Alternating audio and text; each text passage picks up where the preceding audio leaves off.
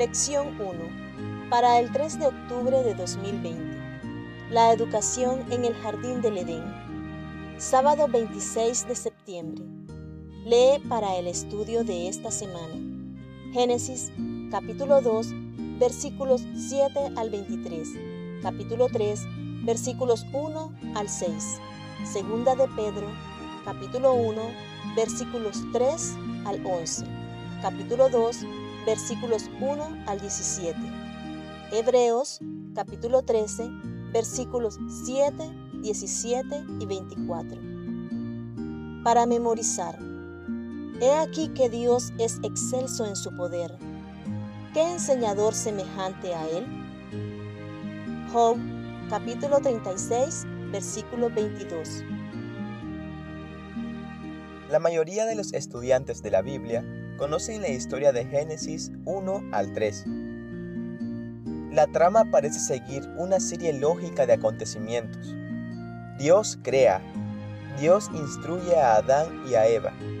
Adán y Eva pecan. Adán y Eva son desterrados del Edén. No obstante, un análisis más detallado de los primeros capítulos del Génesis especialmente a través de la lente de la educación, revelará ideas sobre el elenco, el escenario y la historia. El sistema de educación instituido al principio del mundo debía ser un modelo para el hombre en todos los tiempos. Como una ilustración de sus principios, se estableció una escuela modelo en el Edén, el hogar de nuestros primeros padres. El jardín del Edén era el aula, la naturaleza, el libro de texto. El creador mismo era el maestro, y los padres de la familia humana, los alumnos. La educación, capítulo 20. El Señor fue el fundador, director y maestro de esta primera escuela. Pero, como sabemos, Adán y Eva finalmente eligieron a otro maestro y aprendieron las lecciones equivocadas.